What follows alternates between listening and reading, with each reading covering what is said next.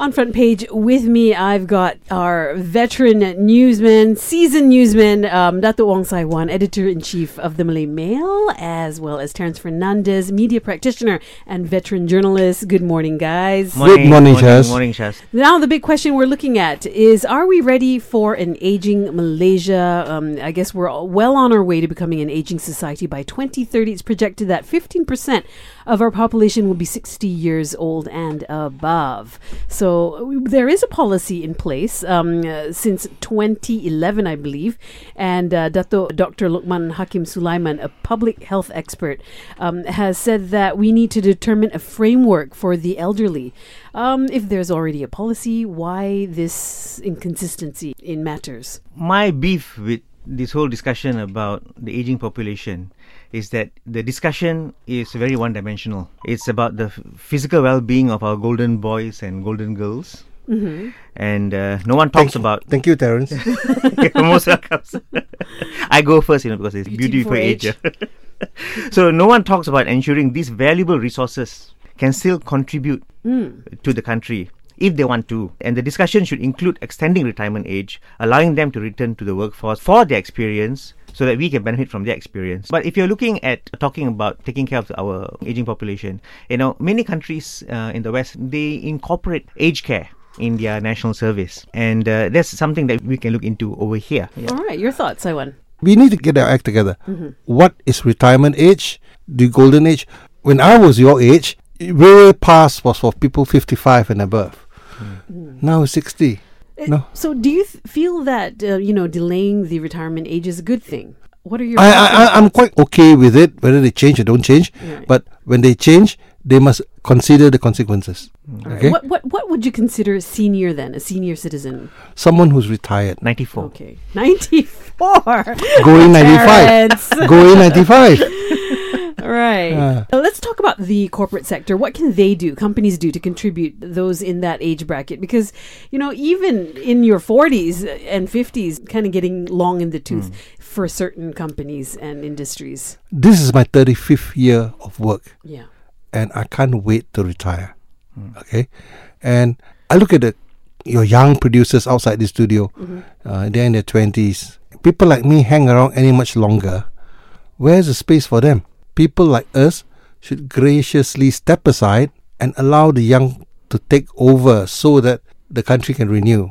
Stop extending the retirement age indefinitely. But like you said earlier, Terence, um, you know, with regards to what Saiwan's saying, there, we still have a lot to contribute. But that is the option that should be given to Right. yeah. uh, our senior citizens, our silverhead uncles and aunties, that if they want to continue, they can. And corporate Malaysia, they do some some companies do recognize the value of experience, and um, they hire people well be, uh, beyond their sixties on con- contract, whether it's a one year contract uh, on on a annu- annual. I mean, this basis. gig, this gig economy is Yeah. perfectly made for us older folks. Uh, by the way, uh, I got more black hair than Terence. he does actually. All right. Okay. The Ministry of Education has become the first ministry to present its report card for year 2019. And uh, Dr. Maszlee Malik, uh, well, I guess his report card is 40 pages long and uh, it's glowing since he wrote it himself. But what do you both think about his ministry's performance? Saiwan? Uh, somewhere between a, a D and an a E. Wow. Okay. Okay? He didn't fail. I, I like his sense of humor when he said that Black Shoe featured very prominently in his report card. But seriously, if, if we look at it, this is a forgettable year for the education ministry. I don't think, in terms of achievement, he's done much. or people remember the ministry for all the wrong reasons. Yep, that's right. Uh, I'm sure they did a lot of things in the background. I think that is their biggest problem. They don't seem to be able to communicate what they've done. There are some people who try to help them by, uh, for example, the Jawi and khat. It's three pages.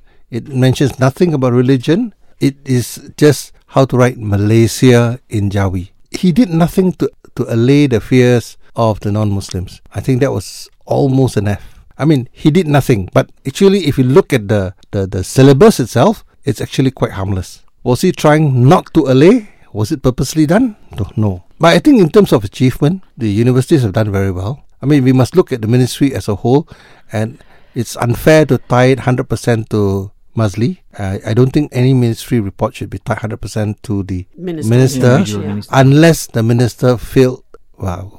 A lot, of peop- a, a- a lot of people will say he did, but I don't think so. I, I, I, I, I know Maszlee tried very hard, but at the end of the day, I think communication is his biggest problem. Indeed. Uh, what are your thoughts, Terence? I agree completely with Sifu here.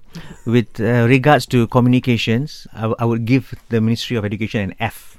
Dr. Maszlee has gone through at least three senior communications people, including press secretaries and even uh, communications head of the ministry's comms, u- comms unit. Right. When you say he's gone through three, I mean he's He's sacked three. He's sacked sacked three. Mm. Okay. For in the case of the removal of the last guy, which was the head of uh, communications for the ministry, yeah, not the minister, Mm. head of comms of the ministry, was for a frivolous reason for not producing enough videos uh, Right. during the festive season to promote uh, the minister, as in the ministry. Okay. Okay, so he was told to go. If you look at the report card, there are a lot of good things, and there are certain things that I'm, to be honest to you, I'm, I'm looking at it for the for the first time. Mhm. But people only remember black shoes, swimming lessons, cut, the ill-conceived breakfast program, and the controversy over mm, presidency of the International Islamic University that flies in the face of uh, of the promise of encouraging uh, autonomy, public uh, uh, institutions of higher learning. But there are some good things in there, like for example, the I would think the ab- abolishing of exams at the primary school level Right. and also in terms of doing away with science and art streams and allowing s- students to pick and choose uh, their their subjects because you know the perception is that if not if you didn't do well enough then you go to arts But Yeah. but you see, my, my problem with the report card is this. I remember when I was in school, my report card had the good reports and the mm. bad reports as well. Right. yes yes This mm. report card ignored everything that was even C. well this was a self-assessment so it's up to the, so it's down, down to us the public to actually be Have a the look at that, the yeah. final say how how he did Mm. Okay. The Cabinet uh, has agreed in principle to establish the Malaysian Media Council, says Deputy Communications and Multimedia Minister Eddin Syazlee Shith. Why the need for a separate council when we already have MCMC in place? Who wants to go Okay, first? I want to go. This is my my beef with the Pakatan Harapan government. One of the principal things in the manifesto was to get rid of repressive hmm. laws. The Printing and Presses Act was one of those that were mentioned and should have been gotten rid of. And the reason behind the council was that if we get rid of all these laws, therefore there must be someone who would monitor the media. MCMC is a commission for the electronic media. They cannot tell the printed media anything. Right. That comes under the Home Ministry. The Home Ministry, it comes under the Quran and Publication Unit. That speaks a lot for how much attention they pay to it. My thing is all those repressive laws against journalism, against publication, against the right to ask questions are still there. Everything from the Sedition Act right until the licensing of newspapers and TV stations and radio stations and very soon websites. All this should be gotten rid of if they wanted a media council. Based on that alone, I have refused to have anything to do with the formation of media council because to me, get rid of the laws first, start the process, then we can discuss what mm. is needed. If I hear correctly, the media council is something a toss between the British Media Council and the Australian Media Council, which is totally different. The Australian Media Council is able to punish, hmm. is able to reprimand, whereas the British Council just gives a public reprimand. Hmm. There is no penalty. Look, if I'm going to run a story in a newspaper, in a printed newspaper, that will be sensational, uh, which the British press usually do, and you just get scolded, slap on the wrist. But meanwhile, I've sold five million newspapers. Yeah. I am willing to be slapped on the wrist ten times for five million sales. okay. Your thoughts, Terence? this discussion about the uh, formation of the media council was f- mooted about 15 years ago. And there was uh, a lot of opposition to it because the composition of the media council at that point in time happened to be representatives from government friendly media organizations which is why even until today there seems to be more enthusiasm over the formation of the media council by the government than media practitioners themselves. I would say certain people in the government, yes. and not necessarily elected. elected yes. Uh, and the emphasis on the formation of the media council seems to be more protecting members of the public or people who may be aggrieved from Right. news reports than media organizations themselves. And just like uh, what uh, Saiwan uh, mentioned get rid of repressive laws first because there are over 30 uh, laws that impinge on media freedoms at the moment. Datuk Wong has uh, mentioned a few of them. And there doesn't seem to be any commitment or sincerity from the Pakatan Harapan government to get rid of this loss. Okay. They will not get an inch of Hmm. effort from me on the formation of this council. All right. Well, those strong words indeed, and a strong stance from Dr. Wong Sai Wan. Deputy Health Minister Dr. Lee Boon Chye has ruled out making vaccination programs compulsory despite the re-emergence of the polio virus in Sabah recently. He says alternative measures like education and awareness programs have been fruitful. So, as Deputy Health Minister, should Dr. Lee be saying this, especially given the resurgence of polio after 27 years, you know, um, having lain dormant? Your thoughts, Well, Terence? is, is the good doctor uh, closet anti-vaxxer? Well, it, it is not compulsory, but most schools kind of make it compulsory for you to Enroll. to yeah? before you before you enroll. Uh, yes, I think awareness and education of parents on the need for vaccination has not been very widespread or successful in that in that matter. This is something that's extremely serious. You know, if you're talking about the resurgence of polio, for instance, treating treating it with kids' gloves, velvet gloves. Uh, I think it's very irresponsible. Many parents are unaware, um, but I think they need to be educated as to why you need need to vaccinate. Many uh, of them use um, the reasons of cultural and religious uh, reasons to prevent their children from getting vaccinated. Mm-hmm.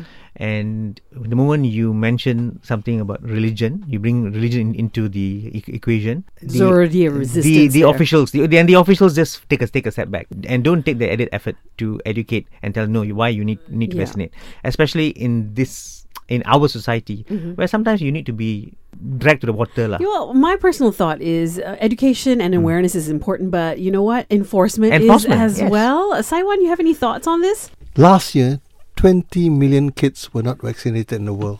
I just imagine if it's like polio that's happening now. 20 million, I think the, the transfer rate would be 10 times. We'll have 200 million if there's an outbreak. What are the health authorities thinking when they said it is not necessary to make it compulsory? I mean, it is, uh, they don't have enough money to pay for it, is it? I don't know. I mean, that, if you look at the deputy minister's statement, it's a, it's a very wishy-washy thing. Yeah. He doesn't really say why they're not going to make it compulsory. For favorite one I've seen is always religious. I think I think this is this is one of the few issues where various religion agree that vaccination may not be according to our religion. I mean, for heaven's sake, can they please make it compulsory? Is it because parents can't stand the kids being stabbed with needles? It's not hmm. even a jab. Right. You know? Okay. Now, you know, if we were to make vaccinations compulsory, how do we even enforce and implement that rule? Terence, any thoughts on that? Uh, implement laws. But we have an enforcement issue. we have an enforcement. eh, Yeah. Of course, we have an enfor- No, enforcement. I mean it's very simple. We are a country of certificate and cards. You can't go to school if you're not vaccinated. You can't get your your MyKid IC if you're not vaccinated. So yeah, there are many ways and means to get it done. So just get it done, lah. Yeah. And and if religion is an issue, go and talk to the Islamic authorities, the the, the Christian groups, the Buddhist groups, the Hindu groups.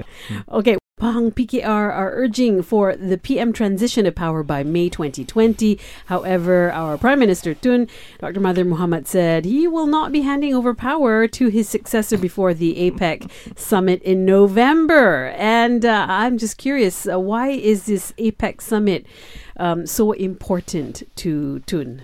Terence? Well, it's his last chance to grandstand, right? But- And but APEC as an organi- organization in its own, it's not very effective. It's a high level talk shop, mm-hmm. junket, you know, Yeah. golf game. But contrary to what Tun said, APEC would be the perfect platform to introduce the new the new prime minister. You've got his counterparts from 21 countries there, and we are hosting it. So Tun hasn't been able to explain why he should stay on beyond uh, APEC. I mean, the last time he hosted APEC was in 1998 in uh, and it was disastrous. and it was disa- disastrous. So I don't see what or what what Tun wants to achieve by being there till then. All right, Yeah. your thoughts, No. Saiwan? For me, it's not about APEC. It's not about must go by May. It is this uncertainty that Hmm. has been created in this country. Investors from overseas, businessmen locally, everyone is holding their breath Hmm. to say, okay, this is certain, we'll go. Why must he put APEC on November as a deadline. Most people who organize APEC praise and hope that the US president will come, okay? Because that brings attention, world media attention to it. I'm sorry, next year, November 4th, is presidential elections. Elections, yeah. We do not know whether Trump will win or lose, or get impeached or whatever. He's still president till February. If he comes, I doubt he will because his APEC is from November 5th. Yeah, hmm. they're busy. He's busy, either celebrating or crying. And even if he comes and he lost, what sort of welcome are you going to give an outgoing president of the United States? Yeah. APEC has had been a disaster for every host except for the first one. In fact, it was not very good because soon after APEC in Bandung, Suharto was thrown out. Hmm. Okay, so I, I do not know why he wants to measure APEC. There are many multilateral organizations where Malaysia's voice can be heard.